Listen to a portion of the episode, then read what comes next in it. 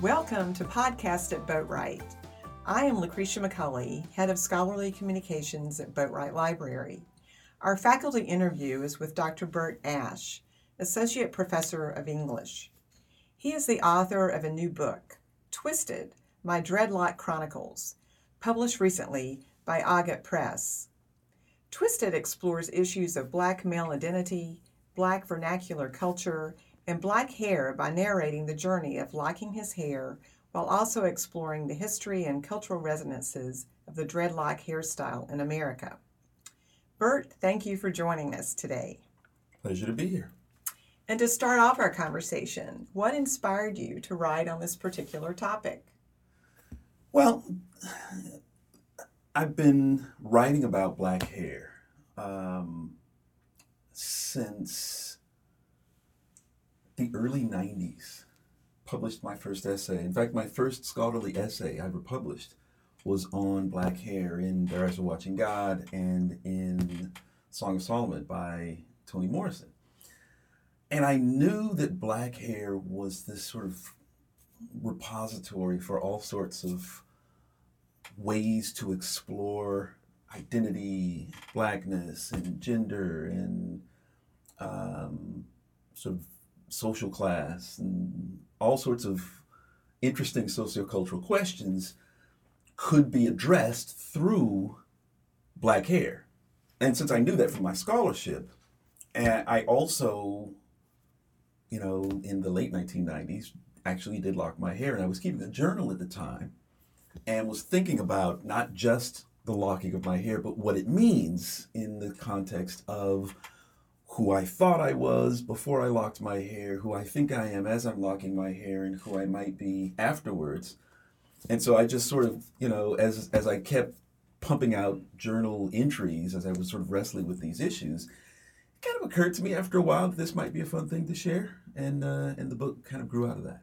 All right. Well, that's fascinating to know that you started this what 15 or more years ago. Yeah, yeah it's been a while. Thank you. Well, how can the University of Richmond community use this book to address identity on campus?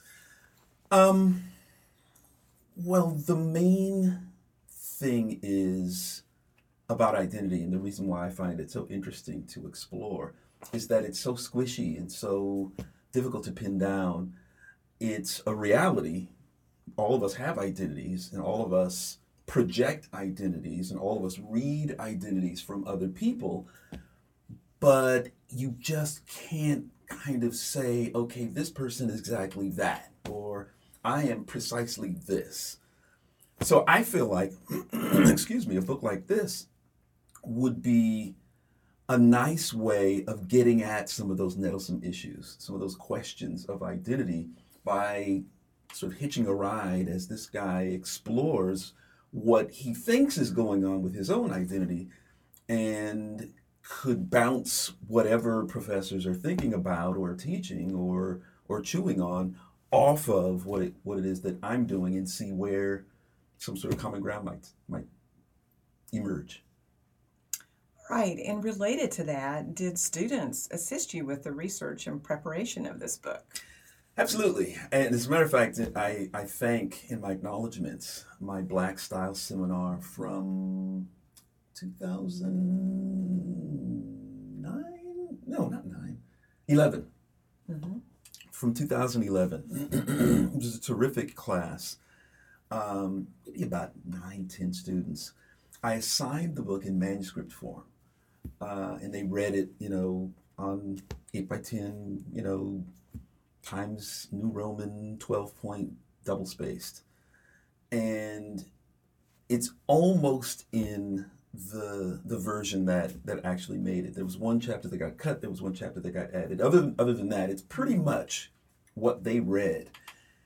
And our in class discussion was really interesting in terms of helping me know what I should focus on and what I shouldn't, what I should emphasize and what needs to be de-emphasized, how it worked in terms of the actual reading process because they didn't know what they were getting. I, you know, sent them this attachment word file and they started reading and then they came into class and shared with me things that were very helpful in terms of the, the final disposition of the book itself. So you gave them a great experience of becoming an editor.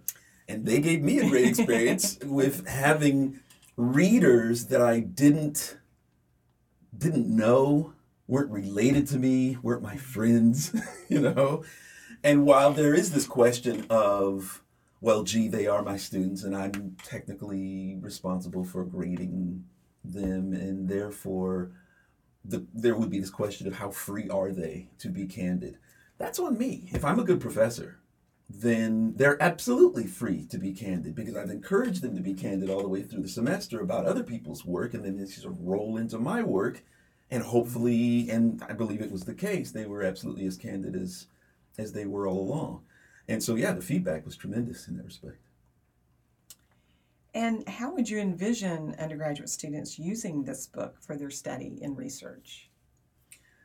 Um, well, for one thing, I, I like one of the comments on Amazon.com uh, that I know is, is from a, a student who, oddly enough, we've only had an email interaction. I've never actually met this student face to face, but she just sent me an email last last semester and said, you know, you you seem like the sort of person that I could send this piece I wrote to, and you could tell me what I think. And ordinarily, those pieces are not exactly the sorts of things that you're happy to find in your inbox.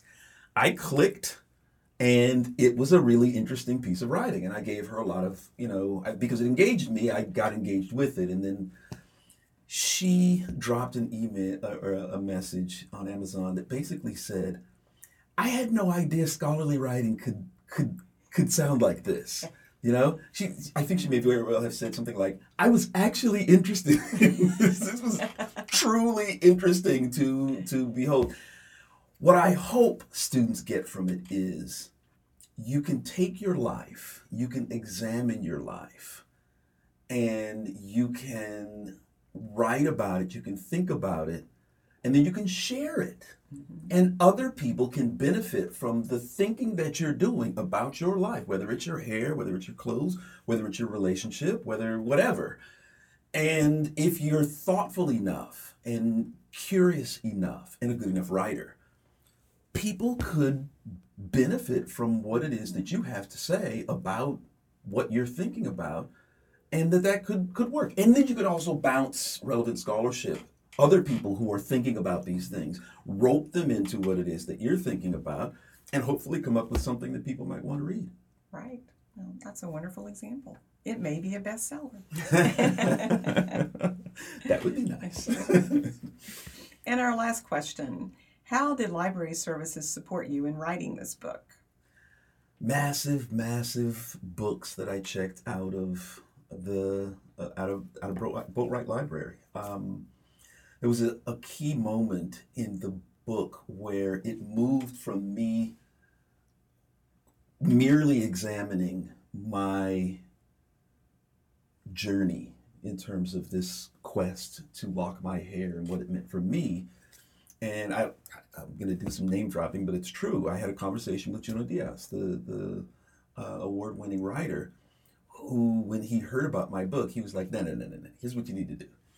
You need to make this the definitive book about dreadlocks. I'm quoting him, quote unquote, the definitive book about dreadlocks. You need to do the history. You need to talk about Rasta. You need to talk of course, at the time, I was like, dude, I think I'm, I think I'm done here. You know, you're talking about a, you know, a process that I really don't want to do.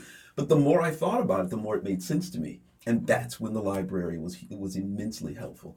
And I, everything that I needed was already here or was instantaneously available by virtue of interlibrary loan.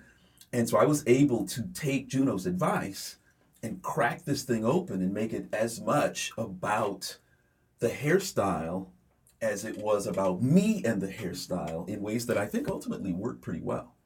So yeah, it, I, I don't. This book doesn't exist without the library. Great. Well, thank you, Dr. Ashe, for your conversation. Twisted, My Dreadlock Chronicles, is available in Boatwright Library, and it's on sale in the University Bookstore. Thank you very much.